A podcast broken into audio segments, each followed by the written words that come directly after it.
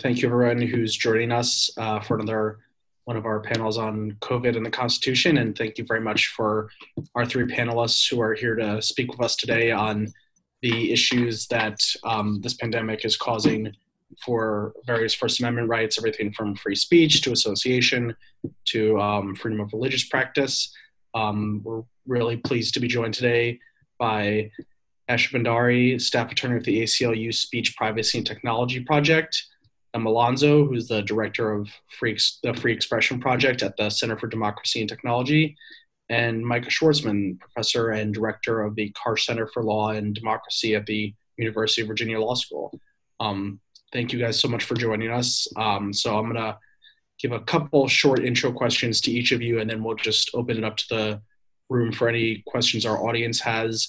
Um, so just to kick off the discussion, Esha, um, what's the standard for limiting free speech activities, and can public health risks, um, obviously, you know, this is a very significant public health risk we're facing right now, um, serve as a legitimate basis to stop or limit um, activities that are protected by the free speech clause of the First Amendment, especially activities such as protests? Thanks very much, Jake, for having me. Um, the short answer is the standard is the same as it always would be we don't lose our constitutional rights at a time of crisis, and we don't lose our constitutional rights vis a vis public health orders. So, the important thing is that if we're talking about freedom of speech, um, you know the same constitutional scrutiny the same level of constitutional scrutiny applies. So for example if you've got content based restrictions that would normally be subject to strict scrutiny um, the same goes for uh, similar restrictions at a time of, of public health crisis. If you've got restrictions that are content neutral but might be subject to intermediate scrutiny you'd still have to satisfy those same requirements now, I think, you know, the big question on everyone's mind, of course, is about restrictions on physical gathering because that has been the greatest challenge for the right to protest in America at this current point in time. Um, and I think that, you know, when you look at the restrictions that are in place, the relevant question is are these necessary to prevent a grave and immediate threat of harm to people? And are they the least restrictive measures available? Um, so I think the government would have to make two showings. One, that the science is there to show that people gathering in large numbers is a danger to them.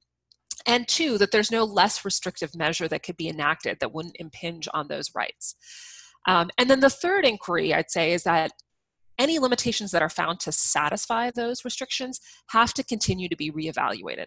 So you can't just say that at you know one point in time, um, the science uh, and, and the public health necessity um, was to limit gatherings, but that we don't go back and regularly revisit that inquiry. Um, it's not enough for government officials to uh, put in place restrictions and then not think about them and, and whether they continue to be necessary, continue to be justified, and continue to be the least restrictive measures necessary. So I would say that is the overall framework. And I think that's really important because we've seen some courts that have been evaluating certain public health orders seeming to suggest that you get a lower level of constitutional scrutiny um, or that you know we defer to officials um, decisions and and that courts have a, a very minimal role to play um, and I, I, don't think that that is the case, especially when we're talking about fundamental constitutional rights like freedom of speech and expression. Um, it could be that when courts actually conduct that analysis, that certain restrictions that would not normally be justified are justified for a time period, like uh, limits on physical gathering. But that doesn't mean that we don't have those rights and that it's not important for the government to have to justify it, um, or that we just live at the mercy of officials' determinations on their own. Um, and then the other thing I would mention is obviously right to protest is the one that has been in most people's minds because um, limitations on physical gatherings have been quite common at this time but every other protection that is not implicated by public health orders directly is still in place. Um, you know, we don't lose our free speech rights online. There are other ways that people can cr- protest short of um, the physical gatherings. So, for example, um, you know, people's rights to boycott, people's rights to strike, um, people's rights to uh, post signs. You know, all of those rights exist. Um, and you know the government wouldn't be justified in using a public health emergency to say, well, we have to restrict the speech of people because um, you know it's important that we control the information that's out there or that we try to promote unity or some of these other invocations that have been made in times of emergency. In fact it's more important than ever that we have robust protections for people criticizing government criticizing government officials using every tool at their disposal to exercise those free speech rights um, so I think we have to be especially vigilant about, uh, you know, those pressures, even even with speech that doesn't have to do with physically gathering. It's a very helpful way to start off our chat. Uh, Professor Schwartzman, I want to bring you in. How are religious communities reacting right now to stay at home and lockdown orders, and what's happening across the country in terms of um, litigation um, on that front? I think the vast majority of religious communities have taken the requirements of social distancing very seriously and uh, closed off uh, their in-person activities, move things online where possible, um, you know, move social services to the extent that they can in, into compliance with social distancing rules. Um, but there has been resistance, uh, at least in some parts of the country and, and among some de- smaller denominations. Um, and we've seen litigation now in several states. I think we've got at least uh, five or six states. I think there was a suit filed in Wisconsin recently as well. So, you know, um, the amount of litigation is climbing. Uh, I think we'll continue to see tests uh, even as we uh, as we have states moving into opening up and, and um, pulling back some of their social distancing requirements. Um, the litigation so far uh, has focused. Uh, I think there are really kind of two types of cases. We've got some cases involving um, challenges to purported restrictions on um, on religious uh, uh, gatherings involving things like drive-through worship services, where uh, if there were actual compliance with social distancing rules, maybe there wouldn't be a problem. But there's some confusion about these, about how to interpret state orders, and uh, and so there's been litigation about how to understand them and whether they've reached too far. And then I think on the outside margins, we're starting to see challenges to uh, restrictions on in-person services. So far, those have been turned away, and the courts that have addressed them have been cautious about them. The Sixth Circuit, most recently, in a per curiam decision, um, I think came up to the edge of of discussing in-person uh, uh, gatherings, but didn't reach them. Um, that will be, I think, where the real real challenge is. Um, and, and, we'll we'll have to see how far courts are willing to go in uh, in curbing um, public health regulations that restrict religious gatherings that are in person. I would only add to this that I think partly what's been lost in some of this litigation is that, you know, at the inception of this public health crisis, there were many cases uh, in which contagion and infection were, was linked to clusters in religious communities, sadly. But that's where people gather and gather for a, a longer period of time than they might in other places. Um, and so I think at the local level, there was a fair amount of local knowledge that um, that religious communities, uh, if they proceeded as, with business as usual, so to speak, would, would be hard hit and would be vectors uh, for contagion. That's a public health problem. And I think that was taken seriously in blue states and red states across the board. I don't think it was politicized, but I think increasingly it's becoming politicized. And what we're seeing uh, is um, a polarization, even within the litigation, along political lines. It didn't have to be that way, but I think it's turning out that way, where you had states with quite stringent rules that were red states, right? Idaho, Mississippi, Oklahoma had fairly stringent exemption rules. I mean, it didn't track red or blue initially, but as the litigation proceeds, I think we're going to see things balkanize along those lines. Thank you. Um, Emma, a lot of online entities, especially social media companies, have been looking at trying to make sure that there isn't spread of disinformation online, which obviously can have really severe risks in a situation like this. Does that have First Amendment implications, even if the actions are coming from what are companies rather than the government, as far as trying to shut down certain speech um, if they think that it includes disinformation? Yeah, that's a, a, great question, Jake. And I think it's def- it's safe to say that there are definitely free expression concerns that come up whenever companies are doing any kind of content moderation, but especially around things like disinformation, where definitions and who your authoritative sources of information um, can really play an enormous role in, in what you actually consider um, needs to be restricted online or not. Uh, but the key question, if we're thinking about is there a First Amendment issue here, is whether there is government action related to the, the speech that's being restricted. Um, so one of the uh, a good example of where this question actually came up um, a couple of weeks ago, there were reports that um, Facebook was removing uh, postings about anti-quarantine protests if mm-hmm. they defy government guidance on social distancing. Um, and there was also some reporting that Facebook had been talking with governors or public health officials in different states. And it was very unclear about what those conversations were like. Um, one of the big questions that came out was, you know, were governors or other governmental officials um, directly ordering Facebook to remove specific posts about organizing particular protests if the answer to that was yes there would be enormous first amendment questions there. You know that would be direct government action saying please take down one this this content this post and in order to suppress this particular kind of political protest um, that would raise very direct and um, concerning first amendment questions but if the answer was no, that there wasn't actually direct requests from governments around particular posts, it starts to get a lot murkier um, because companies can peg their content moderation standards to kind of any standard of their choosing, including things that are coming from government guidelines.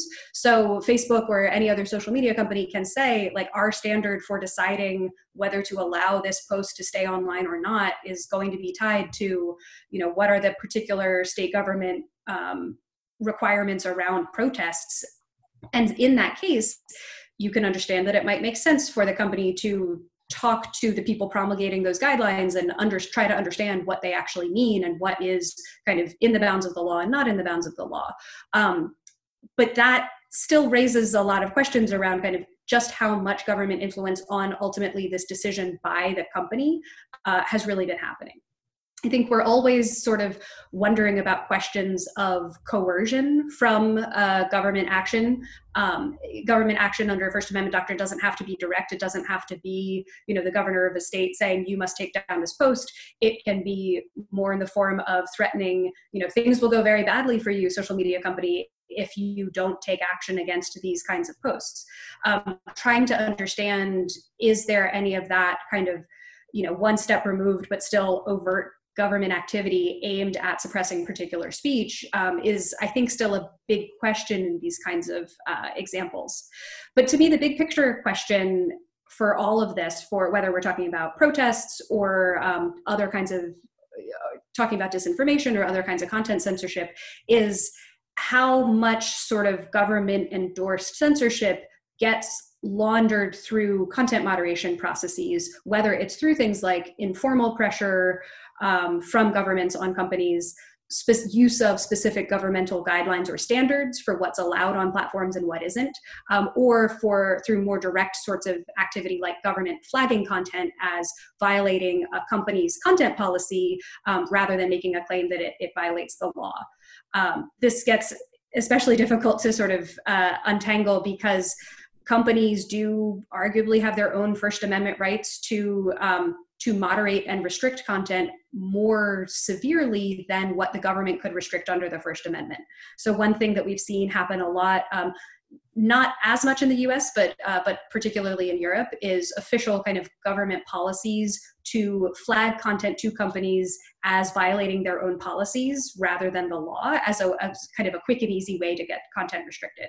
Um, so I think that's something to always be on the lookout for when we're thinking about how in the US, how are government officials kind of interacting with uh, social media companies about their own content policies, um, because there is that that kind of potential avenue for indirect but still very much kind of motivated by governmental preference um, to influence uh, how these policies are enforced. Building on what you just said emma you know I ha- there's an example of the out of Puerto Rico, which is direct government action, but I think also goes to your point, where the government of Puerto Rico amended their public security law um, to make it unlawful for media outlets or social media accounts to transmit or allow the transmission of false information with the intention of creating confusion, panic, or public hysteria with regards to any um, public health order uh, relating to COVID 19 or any other disaster or emergency. Now you've got a problem with you know this direct government action making certain speech illegal um, but you could also see you know social media companies either facing pressure in the face of a law like that or being told well look this speech is now illegal here um, and so there's a lot of pressure to take it down. Um, so i think that's something we have to be vigilant for.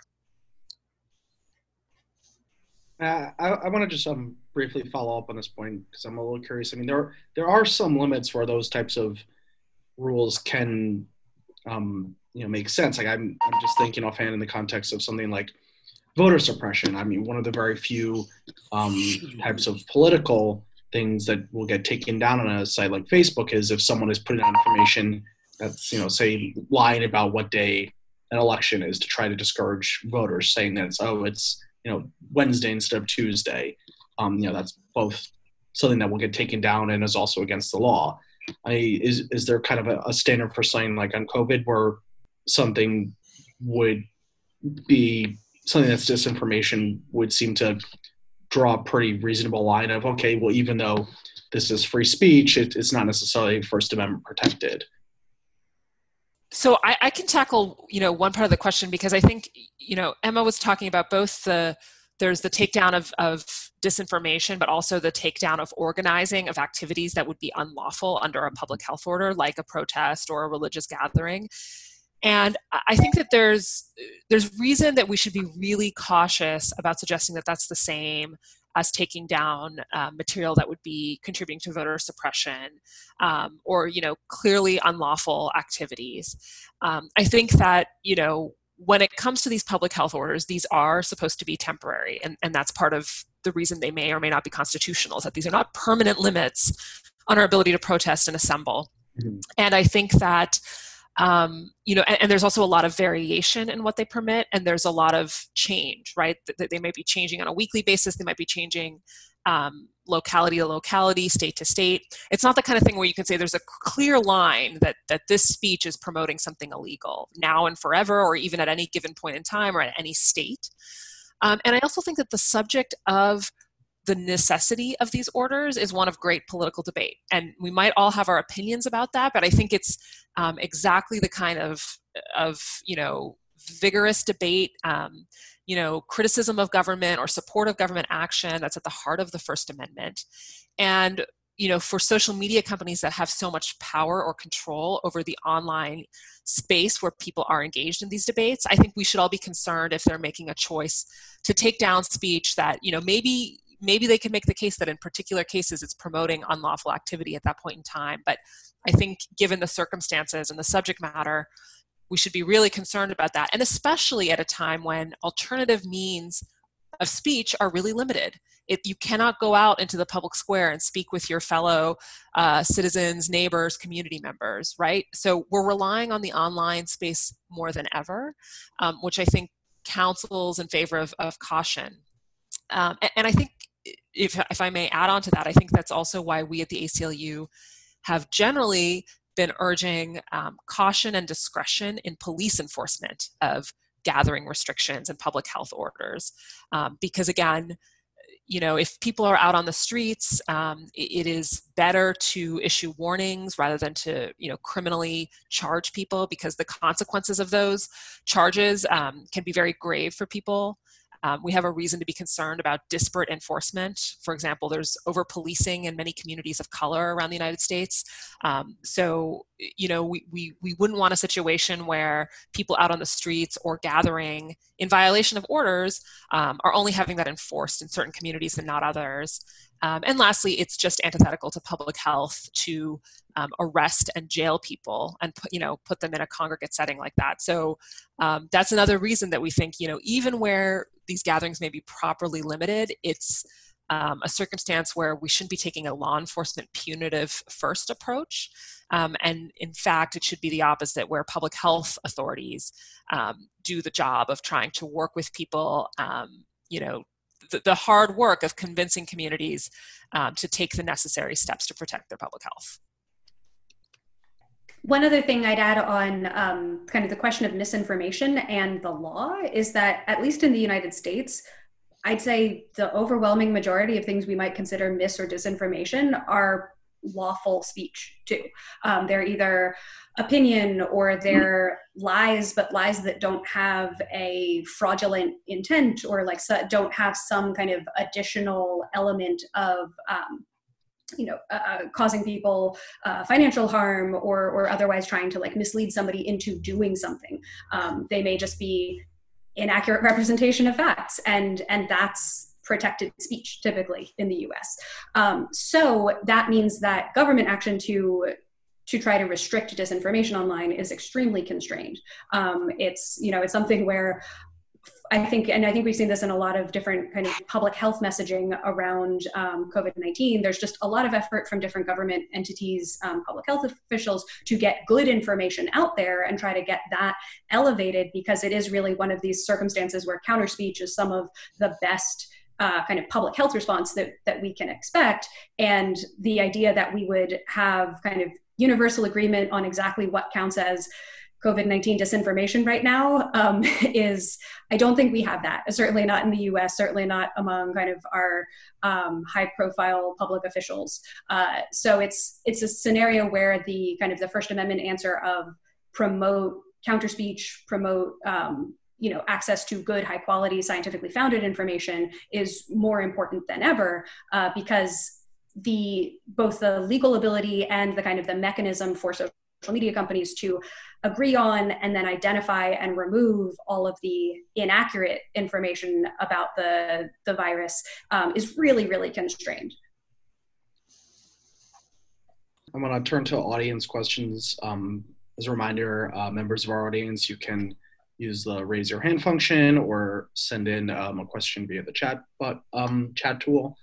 So, what, what are our rights um, to not just speech and religious activities in particular, but general associations. Um, you know, obviously, right now we're there's a lot of concern, I think, angst about um, limits on activities from going to a restaurant or a park or your barber. Are, are those protected by the First Amendment as well, as far as just general association, or um, does that not receive the same protections of if you're going out to participate in a religious ceremony or a protest or something like that?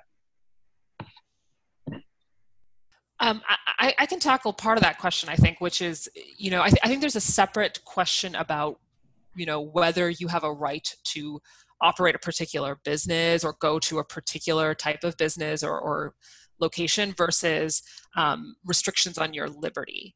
Um, so I think if you're talking about restrictions on your liberty that say you must stay home, for example, or you must stay home except for these certain limited times, um, I think that those are fundamental constitutional rights that would get elevated constitutional scrutiny, heightened constitutional scrutiny. And so then again, you'd be looking at, uh, you know, is there a justification, the same as you would in the context of rights to gather for protesting, for example. Um, but but those are, uh, you know, I think that that's a particular circumstance. Let's say you're under um, a very restrictive shelter in place order um, or a curfew, for example, that limits when you can go outside, or um, a quarantine, because a quarantine is in some ways the most restrictive version um, of a home based liberty restriction. Um, under quarantine, oftentimes you cannot leave the home at all, not even to get food, not to get medicine. Um, and for that, you know, I think you could say you're essentially under government custody. Um, so then not only do you have constitutional rights, you have substantive due process rights, meaning the government has to make sure you have access to food and medicine, um, that you're not at home starving, unable to care for yourself, but also unable to leave. And two, you have procedural due process rights. You can challenge that restriction. You should be able to go before a neutral decision maker and say, this restriction on me is not justified. But I would separate that out from, you know, general claims that, you know, I have a right to go golfing or I, I want to go to a hairdresser, for example. Any other thoughts on this issue or? All right, Fiona, um, for next question, um, Professor Schwartzman, does the type of religious activity under question in scenarios like this matter?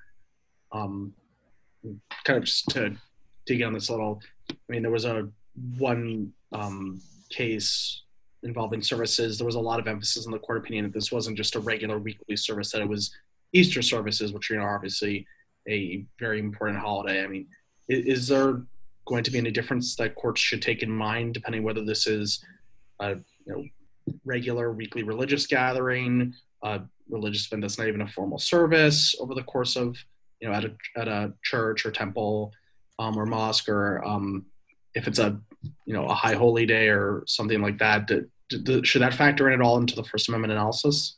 I mean, there's a question about whether it should, and there's a question about, uh, you know, how do you think about it under the legal doctrine?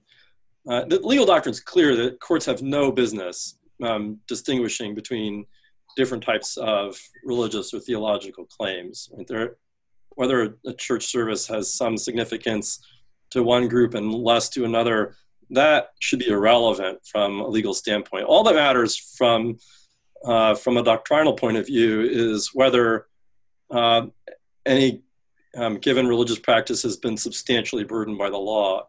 I think there's no disagreement that these social distancing orders do that.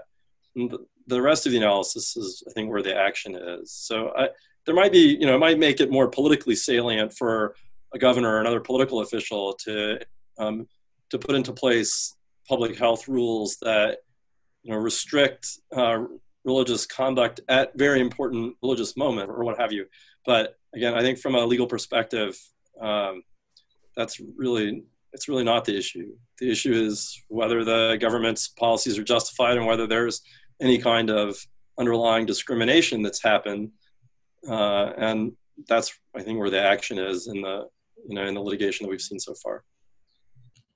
And um, actually, a, a follow up question on that from our audience. Uh, are there any legal questions being tried in court right now um, that are likely to go to the Supreme Court, either on um, terms of religious services or protests?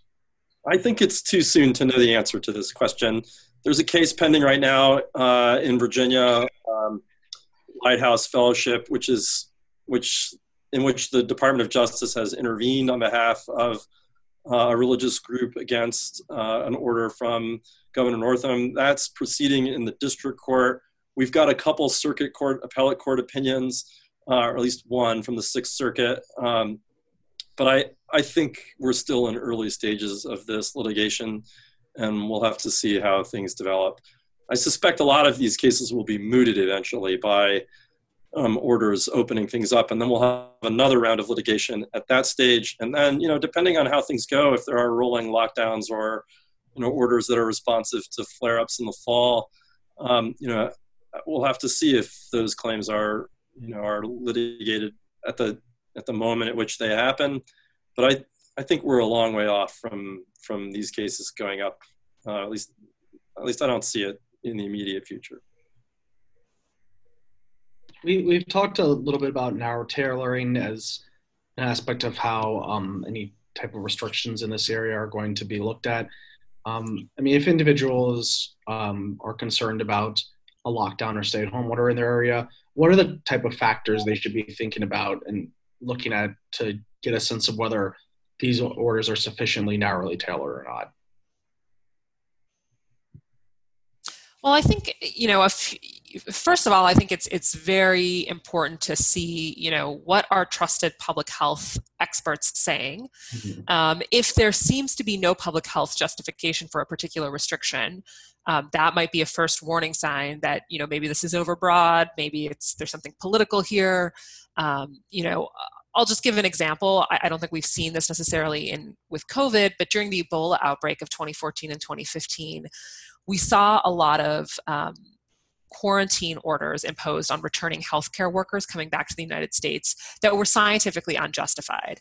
There wasn't a, basis for it. The public health experts weren't calling for it but a lot of politicians imposed them because it was to appease you know public fear or um, you know seem to be doing something and um, you, you, know and that impinged on people's liberty it, it, affected their rights so that's one thing i'd look at um, now, there might be circumstances in which there's a lot that's up in the air where public health experts you know, can't say definitively one way or the other.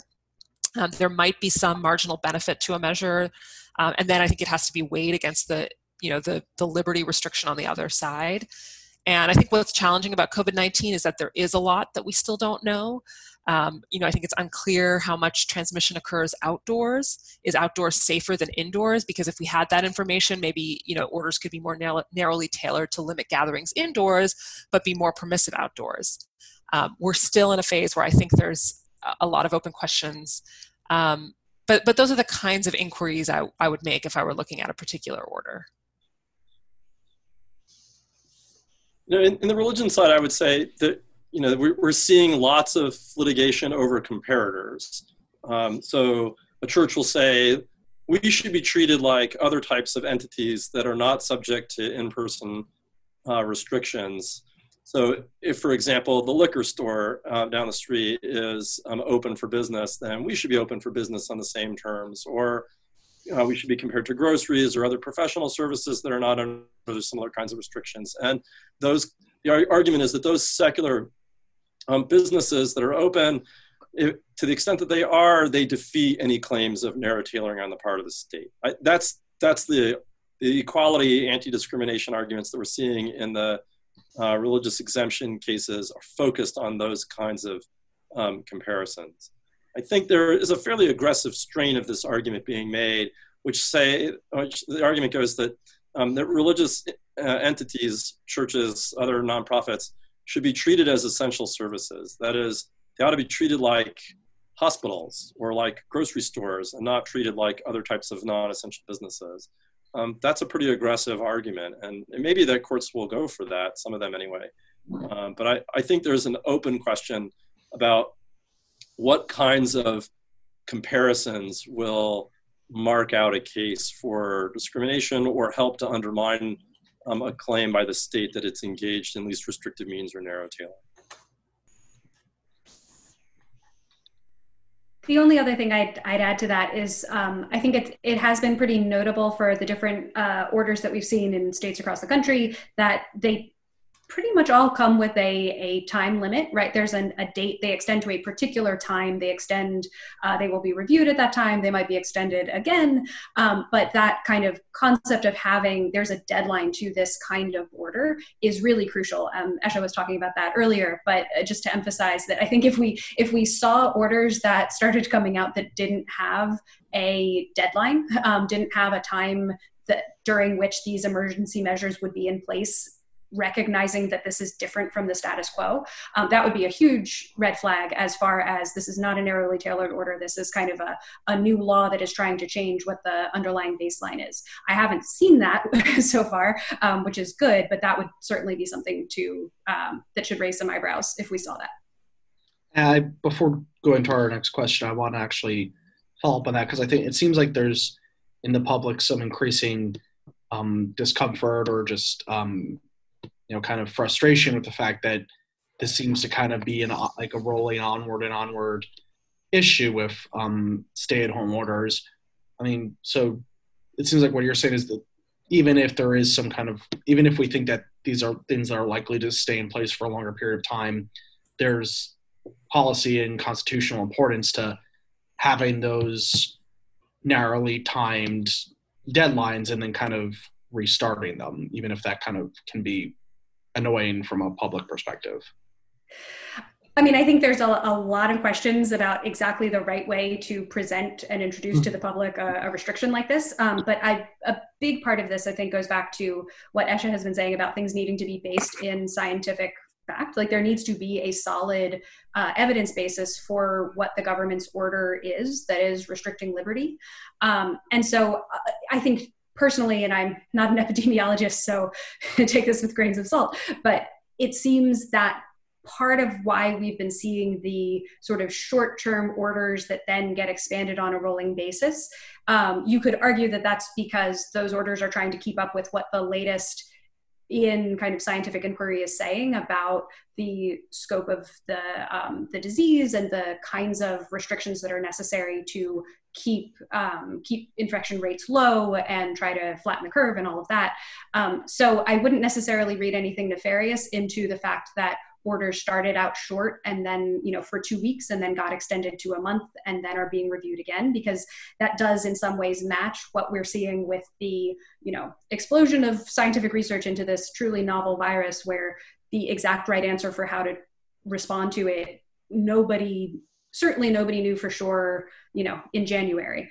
Um, but again i think there is it's it's very reasonable for people to ask of their government, you know, why do you keep extending these emergency orders? It is crucial that there be an actual evidence based answer to that and not have it just be a kind of, well, we realized we could get these powers in place, and so we're just going to keep extending them indefinitely.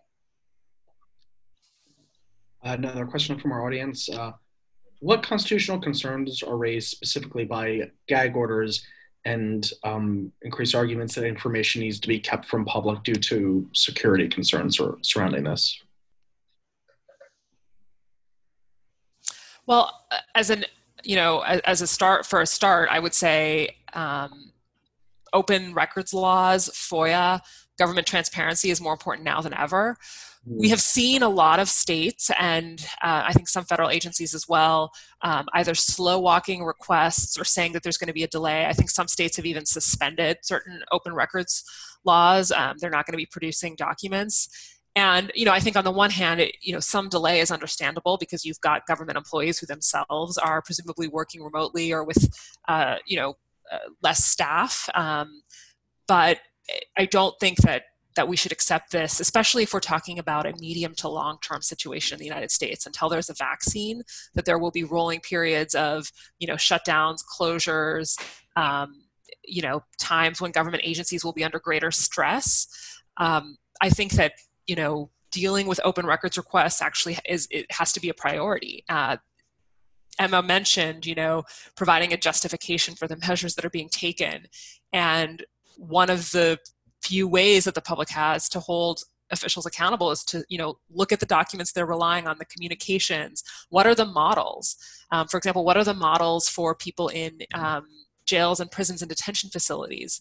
Uh, you know what steps are governments taking to procure tests personal protective equipment? Um, what's the racial breakdown of people who are getting covid-19 and dying? These are all such important questions. Um, so transparency is is more important than ever, and I think it's going to be a real challenge, um, especially as we see government agencies start to invoke COVID nineteen itself as a reason not to produce records, not to produce documents. And I think, unfortunately, we also can't wait. Um, you know, a lot of this information is needed now for people to evaluate what's coming um, and, and to be able to, you know, hold the government accountable. So uh, it's not enough to just say, well, we'll get the documents later when we're doing a look back or a post mortem and how the COVID 19 response happened. I think it's really important that we have transparency in the moment.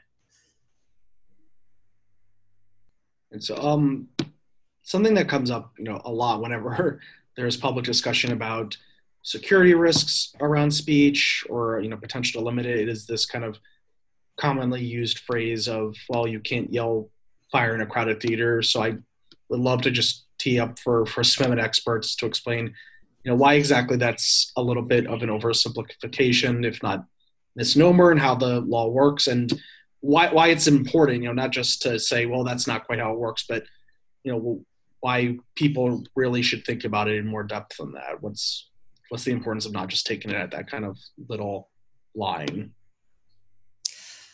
U.S constitutional protections for speech give a lot of leeway um, for speech that in, in other countries you know might be restricted. And I, I, I think that that that common misconception about what the limits are um, you know doesn't necessarily comport with reality. As a you know the, the standard from brandenburg is that you know short of speech that incites imminent lawless action um, you know speech that discusses um, potential lawless action, speech that encourages it. Um, a lot of that speech is constitutional, it's permitted. Um, and I think, you know, the, the case law makes clear that there's good reason for that because when you criminalize speech, when you say that this speech could, you know, deprive you of your liberty, um, that automatically has a, a, chilling effect on anything that comes close to the line, right? People will be very afraid to even come close to that line. Mm-hmm. And so um, in the United States, the line is, is set at a very tight standard. Um, you know, there's very limited categories of speech that are um, not protected by the First Amendment. Um, and so, you know, again, with the idea being that it gives people more leeway, especially when you're talking about um, criticizing the government. And I, I think, um, you know, this is particularly important for civil disobedience. Um, there's a tradition of c- civil disobedience in the United States. Um, it's been a key part of, you know, the progress of democracy. Um, you know, engaging in civil disobedience or violating the law itself um, may not be constitutionally protected if it's a valid law, let's say, and, and, you go out and violate it. But advocacy of civil disobedience is protected, and and it's really important. You know, when we look at the civil rights movement and people encouraging, um, you know, violations of unjust Jim Crow laws, if that had all been, uh, you know, unprotected constitutional speech, a lot of that organizing could never have happened. So I think we have to keep that in mind as well when we're thinking about the types of advocacy that are going on right now. Um, even if people are advocating for things that would violate public health orders that are themselves constitutional and lawful, um, there's a lot of leeway for people to engage in that criticism um, and, and, to engage in, in robust, vigorous discussions about whether those laws are okay or not.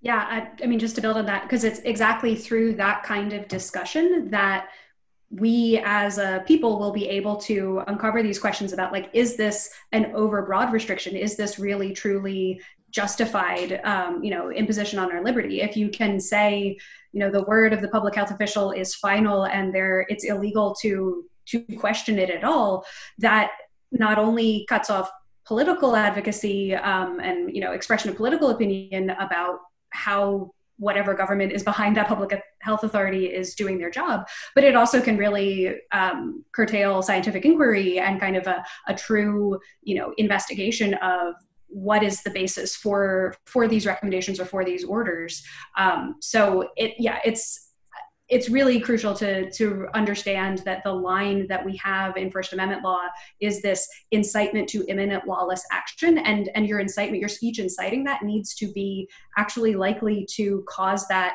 lawless action to happen. Um, the, the standard you mentioned, Jake, the shouting fire in a crowded theater, it's often quoted like that, and that's actually one. It's it's not the kind of the current First Amendment standard. The the Brandenburg standard um, superseded it but it was also original the language and the opinion is actually more like falsely shouting fire in a crowded theater? Because to be clear if you are in a crowded theater and it's on fire you should let people know about that. Like it is 100% constitutionally protected speech to alert people to danger that they are actually in. Um, the idea in the case was that you know if you falsely shout fire in the crowded theater you're going to cause a panic you're going to be cause the harm that happens to people when there's a stampede to get out of the theater um, you are you know rightly held responsible for that harm um, you shouldn't and you can be punished for having kind of caused that sort of panic. We see that idea also come up in international human rights law around the idea that there are justified limitations on free expression for threats to um, public order and, and public health and morals. Um, these are somewhat vague standards that can get really um, abused by, by different governments around the world as kind of justifying really extreme restrictions on speech um, on the basis that this might cause some kind of public uh, concern or, or outcry. Um, so I think it's really important as we think about, you know, what does it mean to um, threaten public order or to incite imminent lawless action, um, that that really is a high standard we have in the First Amendment. It's not just cause people to question the government.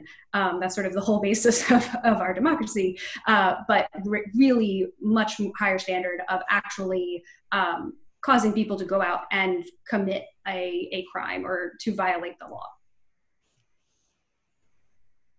Are there, um, obviously, this is in many ways a very novel situation, um, but also isn't the first time that public health crises or crises in general have um, impacted civil liberties. So, are, are there any past precedents we can look to um, where either religious activity or um, types of speech have been restricted that we can either you know learn from as things that went well or things that went poorly that we should avoid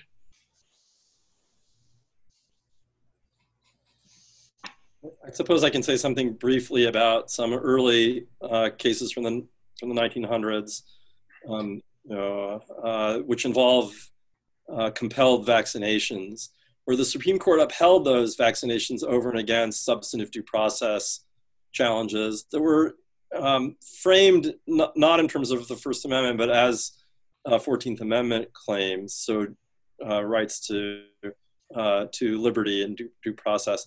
Um, the court rejected those challenges, and even though they were tinged with uh, with religious content, the court said, you know, if the state has has a public health interest of this kind, um, it, it can it can impose these kinds of requirements for vaccination. And there are so the lower courts have discussed some of these cases and cited them favorably. I think no one is looking to reverse those decisions or to to challenge them. There's some discussion um, about you know how broadly they can be construed. I think it is true that this is a novel situation in many ways, and we don't have uh, immediate precedent on stay-at-home orders, on how to interpret um, you know compelling interest analysis, and combining that with deference to public health officials in these contexts. So the courts are in some ways in uncharted territory, and they're drawing on those earlier precedents, but I don't know how much guidance they're going to they're going to get in any particular factual situation. They've got some touchstones, but there's still a lot of work to do. Any other kind of lessons from history that anyone kind of wants to cite or things that are good to keep in mind? All right. Um, you know, there was some discussion earlier about kind of how, as obviously a whole, parts of our life have been moving out of the public sphere more and more activity is going online um, so i just want to quickly um, ask uh, to what degree should we be aware of you know limits about ability to to go online for people you know i think a lot of us expect that we can just put a lot of our daily activities online but um, you know it's it's worth noting to to what degree that is kind of somewhat in many cases a privilege that not everyone in this country shares so um uh, we'd also just kind of talk a little bit about kind of to what extent can people replace their activities online? I think one thing that um, the you know country in general being under lockdown has has really highlighted is the um, significant digital divide that exists uh, between um, socioeconomic classes in in the United States. Um, there's been one one particular area where it's really um, unfortunately very obvious is in online schooling. Uh, so, you know, schools across the country are shut down. Students have been sent home, and they're asked to be doing their their classwork and engaging with their teachers, um, you know, through the internet connection that they're presumed to have. Um, but unfortunately, I and I don't have the stats right in front of me, but uh, a large percentage of um, the school age population in the United States does not have reliable access to you know high speed internet access at home um, they either have relied on using the internet through school or through things like public libraries um, most of which are also uh, closed to the public right now for in you know recognition of of the need for social distancing. Um, so i think we're seeing a real sort of and I, i've seeing uh, just kind of anecdotally, you know, articles in the past couple of weeks showing that educators are already starting to see like real educational um, achievement and uh, and development disparities. Um, you know being shown amongst the students in their class even just over the you know seven or eight weeks that that they've been relying on online schooling. Um, so i think there's uh, i know that there's been a lot of advocacy at congress from um, a number of different uh, human rights and civil liberties groups and digital rights groups in the US uh, calling for kind of these questions of broadband access to actually be part of what Congress considers in its um, its next kind of COVID nineteen relief bill, because it's very clear that there are are huge disparities here. Yeah, I would echo what Emma said. I think the broadband access point is critical for equity, for education, and also for all of the speech issues we've been talking about. Because, in effect, the only way people have any access to their legislators, policymakers, is online so it also affects petition rights and and the ability to be part of any public sphere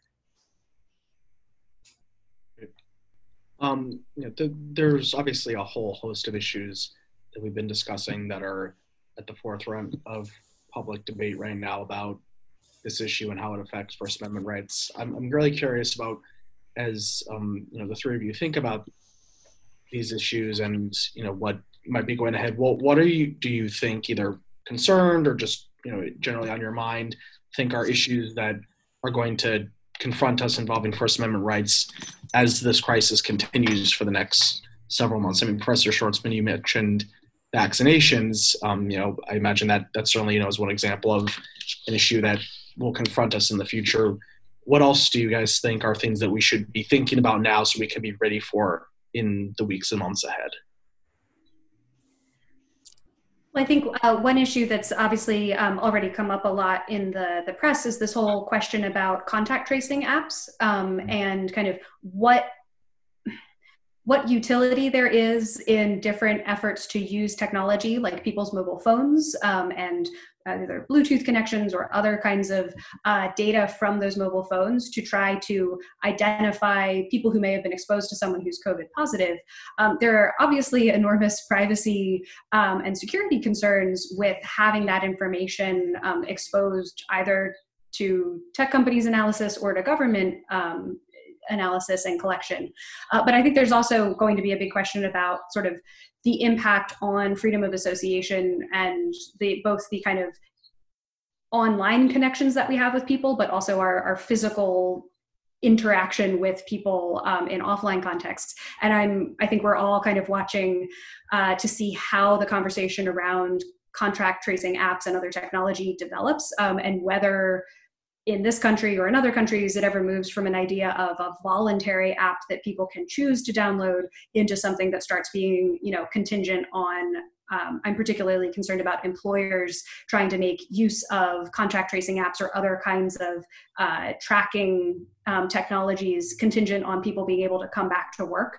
Um, because i think we will see arguments that you know well this is really necessary to keep a workforce safe uh, but i'm I'll go on record that I'm guessing it's probably not the least restrictive means for doing that, um, and has a lot of other kind of uh, risks to both privacy and freedom of association um, that that might not be uh, as fully considered. I think that the fact that we're in an election season. Um, it, it's a it's a huge challenge because this is often the time when uh, people are exercising their First Amendment rights the most. Um, and especially with respect to protests. Um, so I think you know the next six months, uh, you know, to the extent that there might be some loosening of restrictions, it seems less likely that large gatherings will be permitted until there is some widely accessible and reliable treatment or vaccine. Um, you know, so I think that one, you know, as a country, we should start thinking about that and and start, you know. Um, being prepared for potentially longer term limitations on very large gatherings that we may have been used to and, and start thinking about what other ways of you know exercising our rights we can engage in what what more protections do we need? Um, you know how does it affect people's ability to participate in the democratic process? Um, you know to vote all of these things i think will be really important I suppose on the religion side, I, am worried that this is becoming a further wedge issue uh, from a cultural war perspective, um, and that religious institutions on the one side, I think mo- most of them um, don't have any uh, don't have any uh, objection to the initial social distancing orders, understand why they were put into place, agree with the public health uh, concerns, and can see the justification for them, but uh, but in some of the litigation, I, I think we see a kind of double standard, which is that religious institutions ought to be treated as essential organizations like hospitals, um, like, uh, like businesses that are necessary for, um, for sustaining people's lives. Um, but on the other hand, there are claims that religious organizations ought to be treated like all other types of nonprofits, especially when it comes to funding. So one, resp- one part of the response to COVID, of course, is the uh, is the, uh, Small Business Administration's um, Paycheck Protection Program, where you know we we've seen a payout now of probably billions of dollars to religious organizations on the theory that they should be treated exactly like other nonprofit entities. And I think there is some tension in the underlying First Amendment view that uh, that emerges, not from all religious organizations. I think most of them uh, want, want to be treated uh, in the same way that other types of, uh, of nonprofits are being treated. But I think there is some tension, especially in the view of the Department of Justice, uh, in the view of some of the litigation shops that are bringing these claims, that they ought to have special treatment when it comes to exemptions, but the same treatment when it comes to funding, right? We shouldn't have to abide by quite the same public health rules that other types of organizations have to abide by. And yeah, we ought to get the same type of, of subsidy from the government and support from the government. I, I think if, if we're going to have equal treatment, it ought to be across the board. Uh, and I, I'd be on the lookout, I, I suppose, in the future for uh, comparisons along those lines. So we're approaching the hour. Um, I always try to find some slightly more uplifting final question for these conversations since they can be a bit um, dire. So I'm curious, um, have we seen any examples from across the world um, that can be helpful guides for us? You know, obviously, um, the United States, its speech and religious freedom laws and the First Amendment are very unique even for democracy. Um, but you know, are there any policies from other countries that are further along in their response to this crisis, or just you know further advanced um, that can give us a guiding hand on measures that can support the goals we're trying to achieve as far as you know protecting public health while also supporting religious freedom supporting ability to speak out to protest um, to do these types of activities that are so important to us. I'm not sure if i have kind of government policies or, or laws to point to but I, as you were asking the question i was kind of reflecting on that every every country I could think of, um, you know, kind of regardless of their uh, the severity of their lockdown measures. I can think of examples of people doing something expressive, uh, you know, in those scenarios. I'm thinking of, you know, Italy and, you know, seeing them go under very significant lockdown, very strict measures about how frequently people could leave the house and everything. And we saw the profusion of you know people standing on their balconies and singing opera to each other and um, you know and applauding and and just all of the it's my take my very very optimistic cheerful takeaway from quarantine is that it's reaffirmed to me how much people value their rights to free expression um, and how people turn to creativity and art and being able to connect with other people in these extremely stressful and challenging times. And that the the kind of the just how innate a, a human interest in expression is, along with a fundamental human right, um, has never been clearer to me. It's you know we're seeing people under their most stressed circumstances, and they're they're reaching out and they're trying to communicate and they're trying to connect. Um, and so that I think is very very positive and something that we can see human beings, no matter what state they live in, what government they're um, you know they're under, uh, having similar responses like that, which I think is um, really does lift my spirits.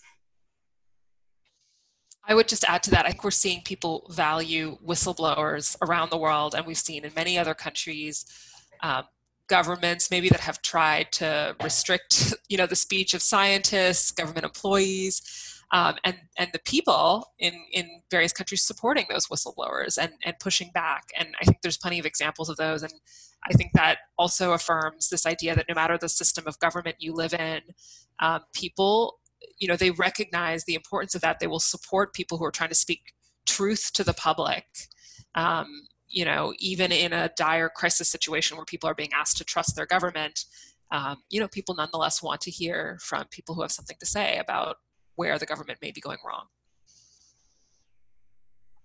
I would only add to that that when you do um, comparisons across countries i think it's also important to remember that we have a huge diversity of policies within our country.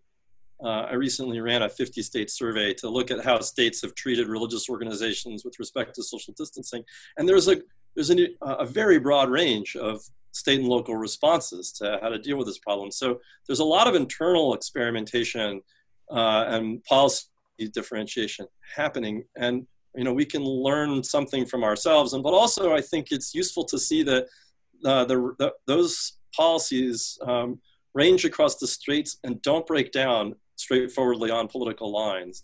And I think that ought to help give us some faith that our, um, our state and local governments are acting uh, in good faith uh, trying to protect the public health, or at least frequently when, when they're uh, engaged in evaluating these kinds of rules. And it's not that we ought to um, defer outright to them, but that we, I think, don't have to immediately politicize along party or partisan lines the responses that we're seeing. I don't think that's frequently the best explanation for what's happening.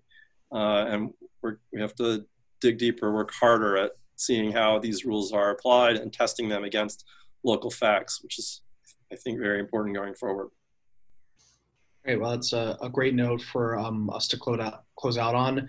Uh, I want to thank our audience, everyone who joins today. I especially want to thank our three excellent panelists for a very informative and thoughtful discussion. You know, these are the exact type of questions and issues um, that we really need to be thinking about during a time like this, and that often can get lost in the discussion, but you know are more important now than ever. So thank you guys so much for being here today and for having this chat with us. Thank you. Thank you. Thank you.